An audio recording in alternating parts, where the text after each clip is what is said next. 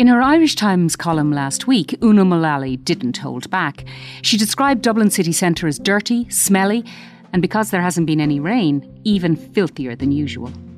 Dublin is a bit dirty, quite dirty. The state of the streets of the city, of the grime level, with loads of rubbish and all that kind of stuff. You know, you, you, you get off the bus or whatever, the smell hits you, and you go, oh my God. When it comes to keeping the capital clean, the buck stops with Dublin City Council. Having attended many council meetings, Irish Times Dublin editor Olivia Kelly frequently hears how the weather has a role to play in maintaining clean streets. The council does themselves no favours. Like they'll list out a lot of, you know, work that they're doing and then they'll give out about how the weather is presenting challenges. They do blame the weather. It also appears that the council is not keeping the entire city clean. So if the council isn't doing it, who is? This is in the news from the Irish Times. I'm Bernice Harrison. Today, why can't we keep Dublin City clean? Una, in your Irish Times column, you called Dublin uh, dirty and smelly. You weren't holding back. And the column was very much informed by your personal experience of the city. Can you just talk me through that?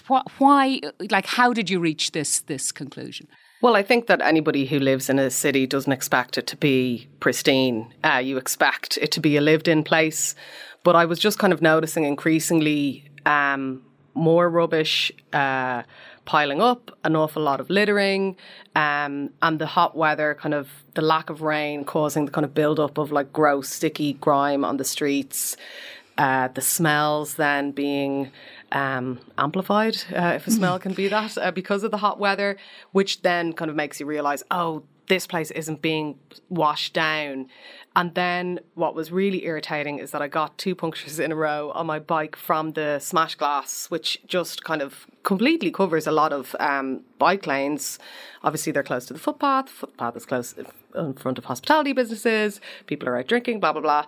And so you get this kind of, especially on a Monday, uh, this um, haze of, of glistening glass all over the streets. A couple of readers have got in touch with me as well about being really frustrated by the state of rubbish in the city. And I was kind of going back and forth with, with one of those. And, and I said, look, maybe, you know, there is kind of something to be written about this, even though it does feel like a bit of a repetitive um, point of view. Dublin is a bit dirty, quite dirty. But then when you start digging into it, you're like, oh, wow, actually, the strategies and structures that actually exist to not make this the case are quite convoluted.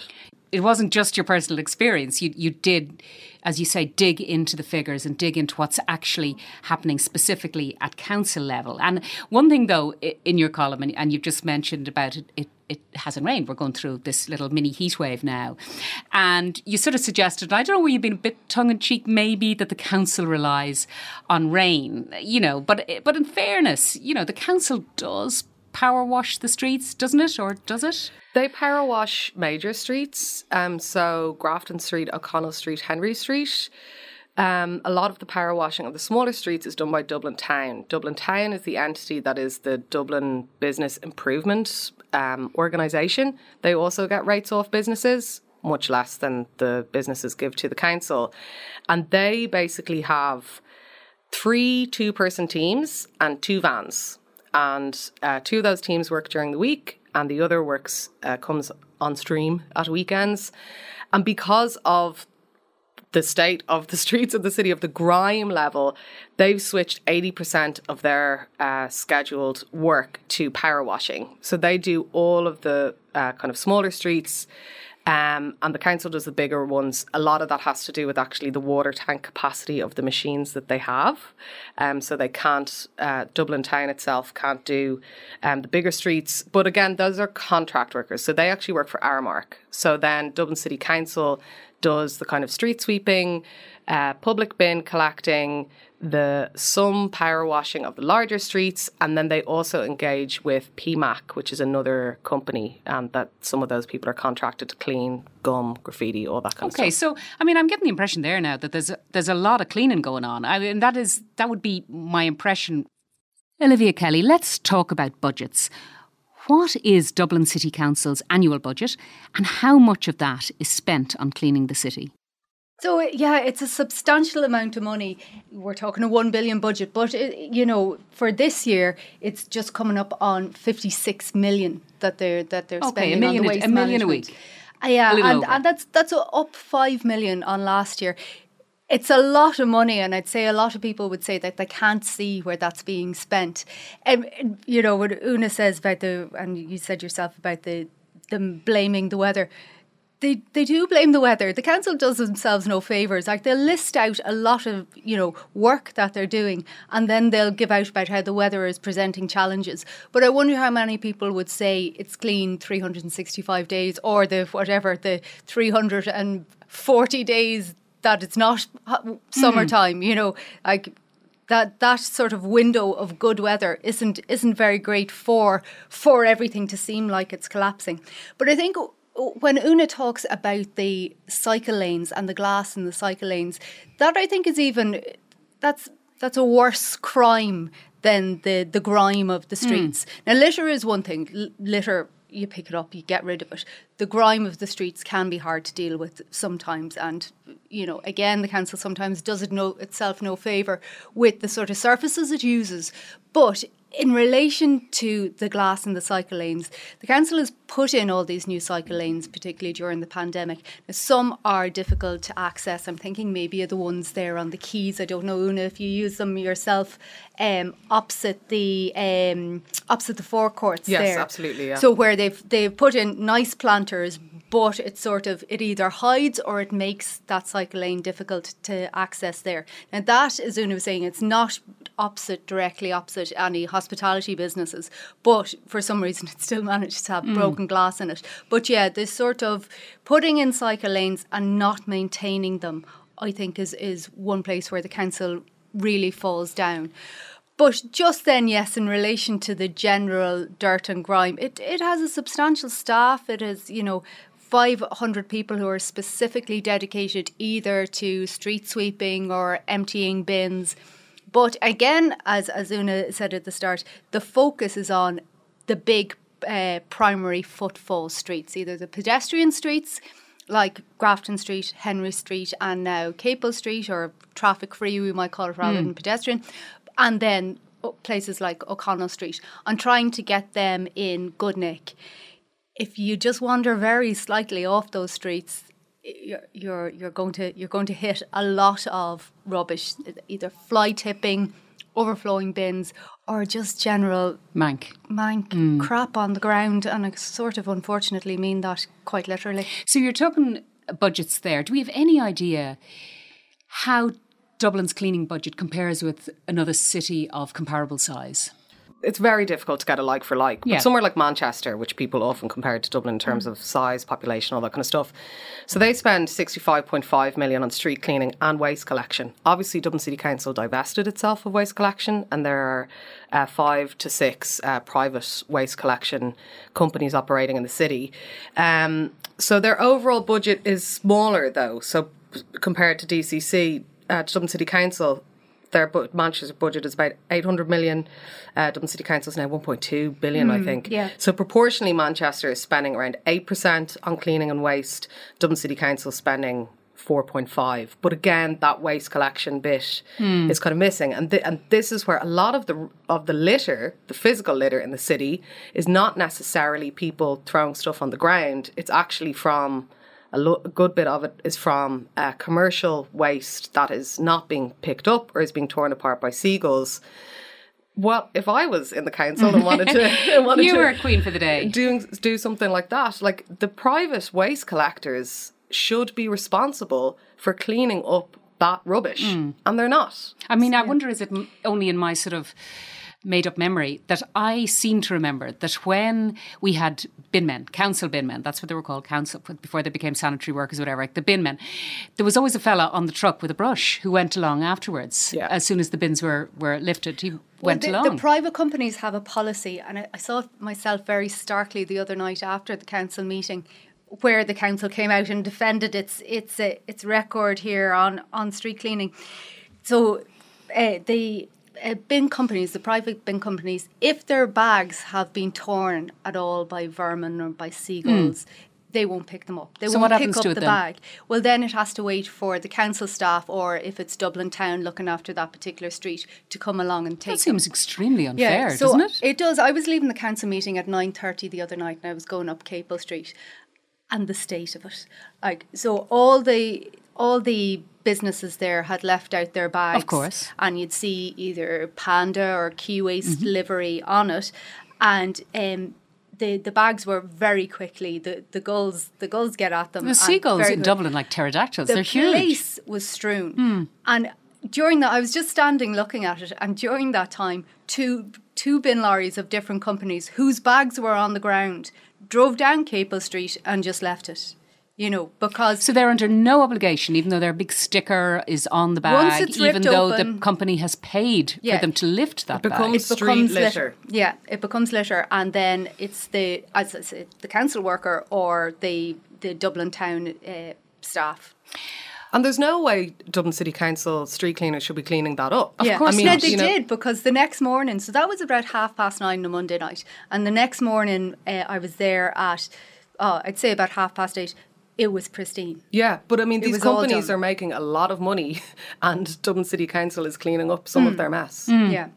Now, you talked about the council uh, meeting there, Olivia. As Dublin editor, you report a lot and very regularly. And I think the Irish Times is probably one of the rare media outlets that does report on, on council meetings.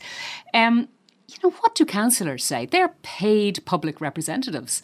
They're supposed to be the public's voice in Dublin. Wh- What do they say?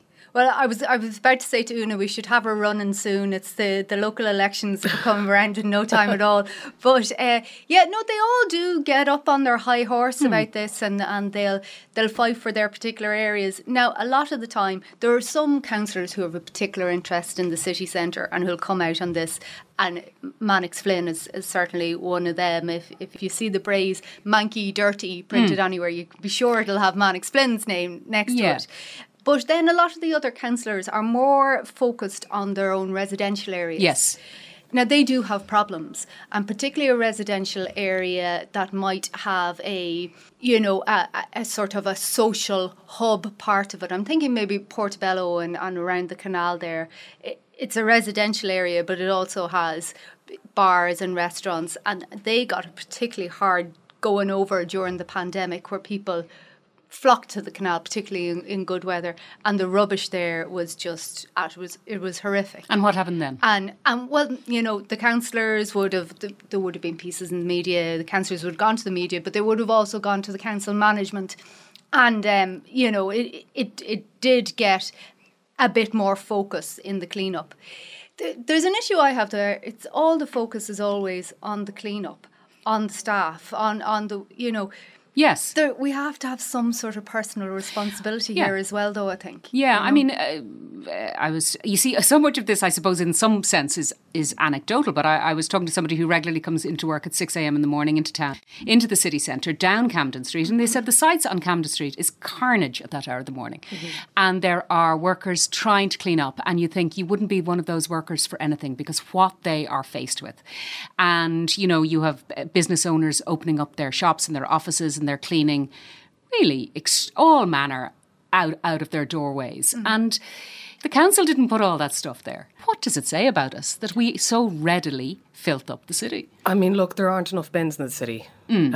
which is another issue. You know, they've been kind of yes for your piece you you, you looked into the bin numbers. Yeah, what so did you I find think there? They, you, there were in 2008 there were 5,000. Now there's like between 3,200 around. and what's the theory for that Well, they were removed um, because of quote unquote underuse. Um, underuse Yes, so in certain areas, obviously that's probably like over collection as well, or collecting at the wrong times. But the capacity of bins has increased as well in terms of their actual size. So everybody will be familiar with the kind of the big belly type bins that you pull down. And the council would say that it is in the last couple of years increasing the the number of, of bins again. Oh, really? Okay. Yeah, And why are they saying yeah. they're doing that? Why? Like, what's the thinking? Just- if they were so adamant before that, Just well, I'm, were they so adamant before? I don't know. It, it's just I think they they did Now, whatever they might say the reason is, when uh, waste, domestic waste collection charges came in and when private companies came in,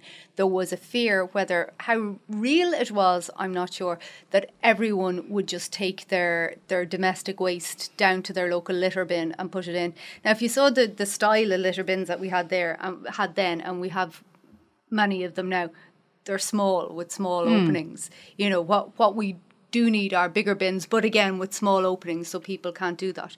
So I don't know how great a problem that was, but mm. I think that was largely behind it. Now there are more litter bins in the city, but again, the council says things that are just to me unrealistic. Like they say stuff like, oh we've we have our litter bins there and they are regularly emptied and they say but if the bin is full bring your waste home okay now some people will do that mm and other people will just go no i'm not i'm not going home. I'm going to this or i'm going to that mm. you know? It's not a realistic thing to say to the population as a whole. So that speaks to not enough regular collection then doesn't it?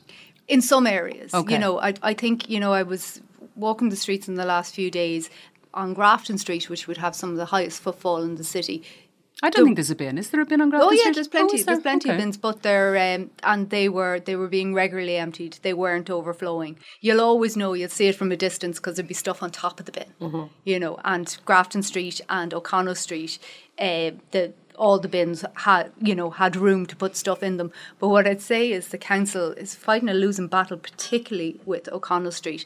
As in, there'd be sweepers there all day long, but there's people dropping litter there in front of them. Just long. yeah, yeah, in front, in front of me. It's sometimes so.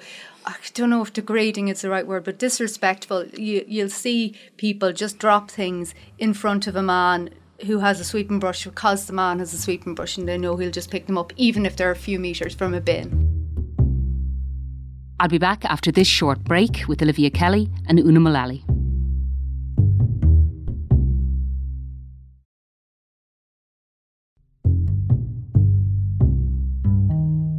Una, do you think that the council is being realistic in its approach to cleaning Dublin streets? Realistic is the word, though, when it comes to the council, like mm-hmm. a- attitude and comms and how you're right, like Olivia, they don't do themselves any particular fl- favors and going, well, you know, it's the weather, it's the outdoor dining, or it's the increase in tourism. Like, this is a city, and you have to provide the services and clean up and amenities and waste collection, all that kind of stuff. Yes, privatization has very clearly hurt. Um, the, the cleanliness of the city in, in multiple kind of different ways. But how is that then actually being tackled? Like, you go to another city and it's very obvious that there are more bins than there are in Dublin. You can frequently turn around 360 in Dublin city centre and not see another bin. That shouldn't be the case in a built up urban area with loads of hospitality and loads of, you know, footfall. Mm. So like it's that aspect of the head in the sand thing. Well, you know, we're we're um, you know, we it, we're maintaining I think one of the things they said that they're you know extra resources in order to maintain a clean and litter free city.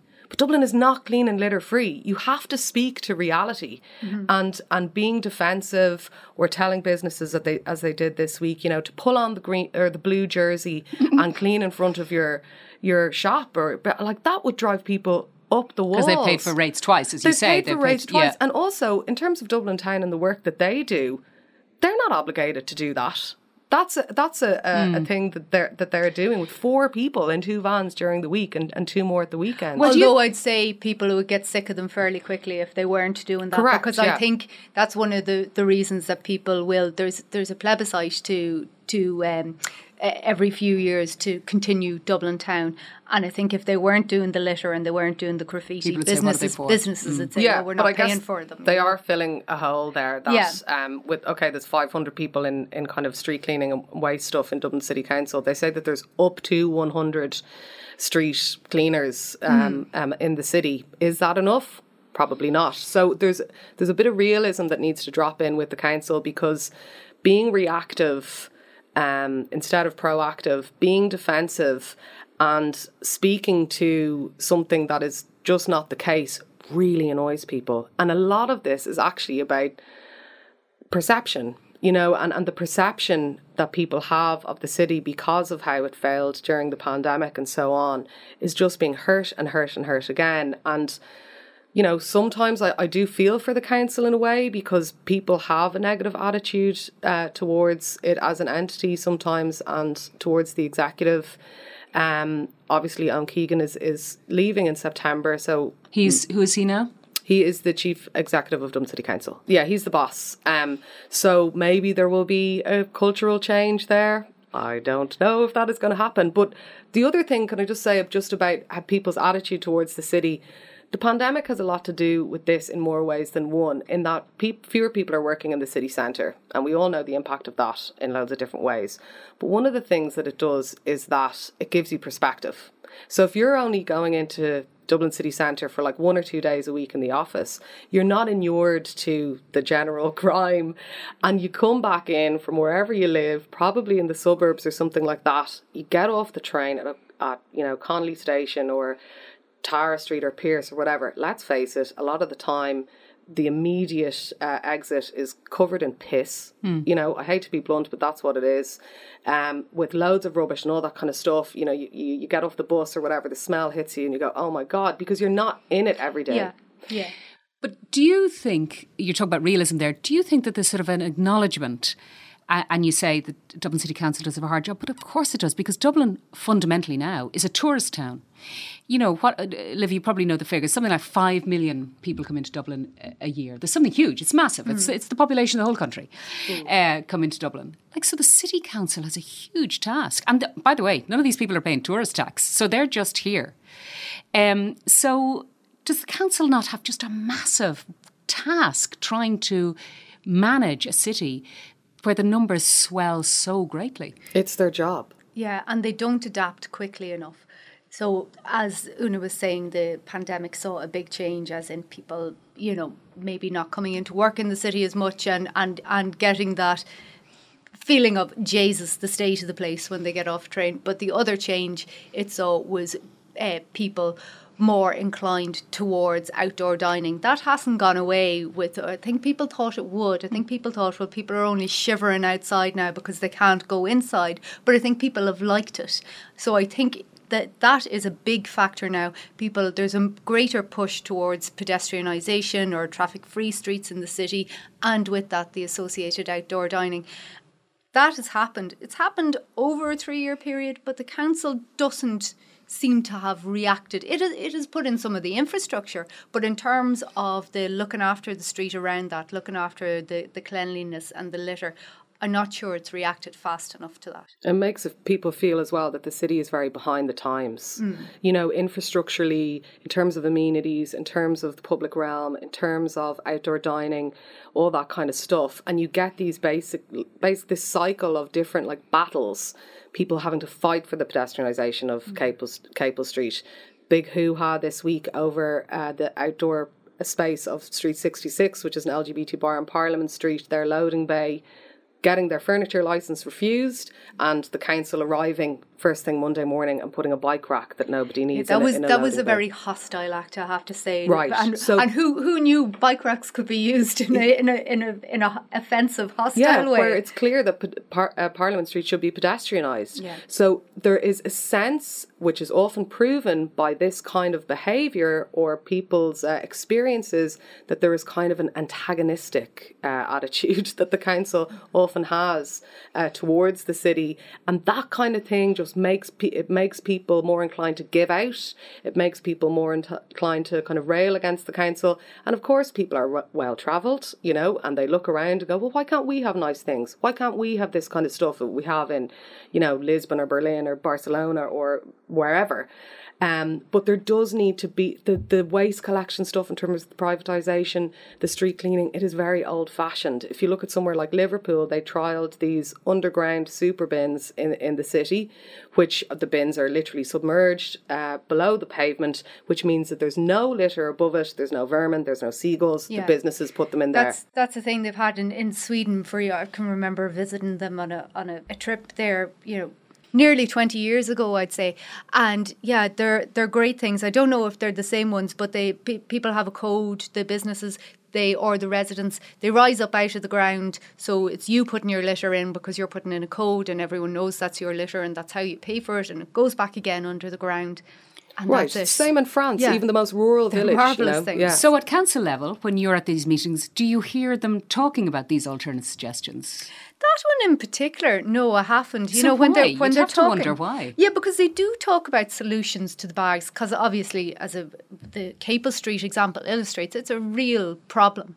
Um, their solutions to the bags have always been sort of like collapsible bins or you know things like that things covers for the bags or that. I don't know is it maybe very expensive to put in those other other type of bins but Mm. Or maybe a know, very old city. I don't know. Well, look, I'm Yeah. conscious that we're talking about Dublin, capital city, and that listeners from you know around the country may not have heard or know too much about some of the roads we've mentioned.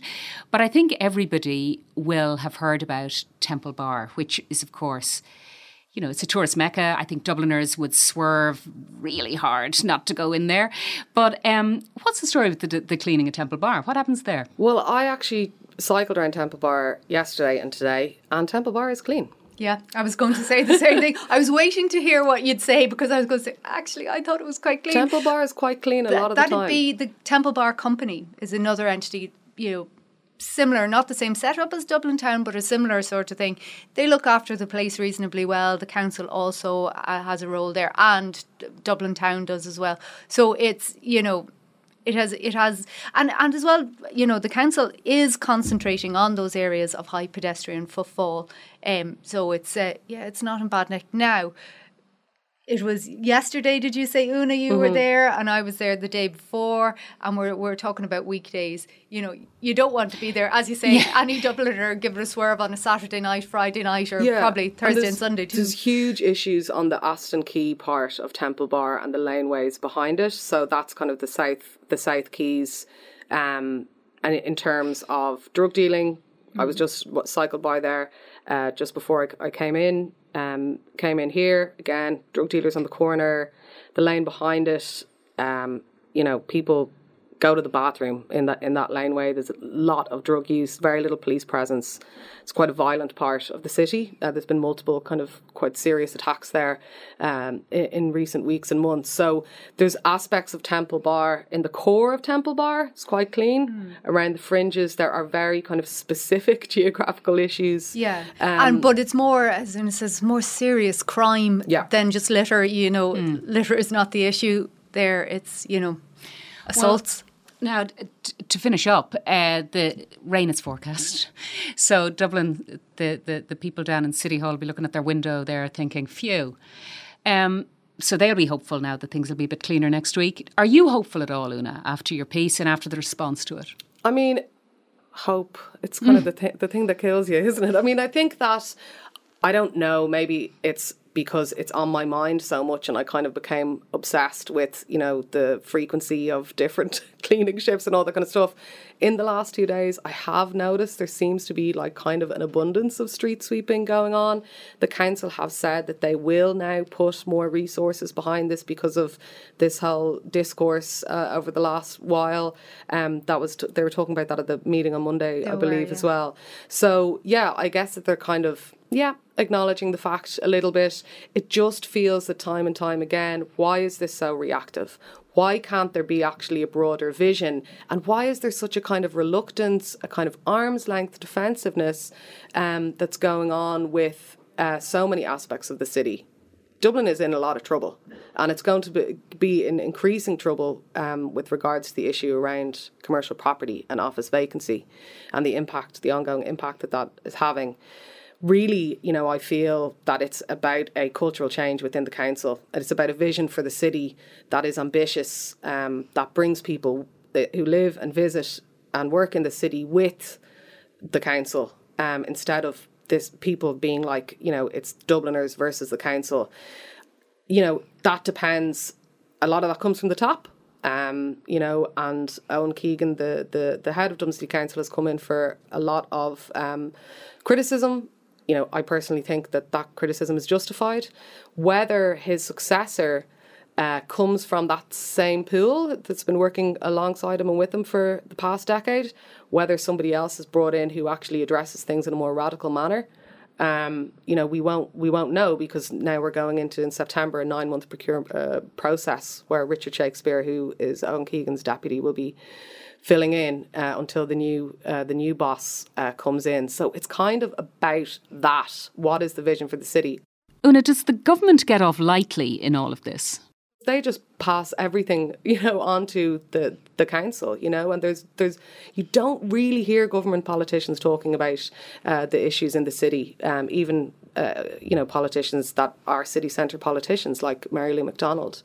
Um, so I wonder whether you know Dublin as a place uh, that needs to be vastly improved and really is kind of being left behind at a European le- level in terms of other capital cities, whether that may become uh, an issue uh, in, the, in the general election. I kind of feel like it did. It definitely did in the Dublin Bay South by election in 21. So, you know, I think that that's the the issue of Dublin, its functionality, the state of it, good, bad um, and all of the other ancillary issues that are encapsulated in the ca- capital from the, you know the commercial property crash that's coming down the line or housing obviously um, and, and poverty and things like that I, you know I think that the issue of Dublin uh, will probably just increase and we're kind of just peeling little bits off of it but there is dissatisfaction with how the city is functioning Una Mullally, thanks very much. And Olivia Kelly, thanks for coming in and safe cycling home, both of you. That's it for today. For more opinion and analysis, subscribe at irishtimes.com forward slash subscribe. I'm Bernice Harrison. This episode was produced by John Casey. In the news, we'll be back soon.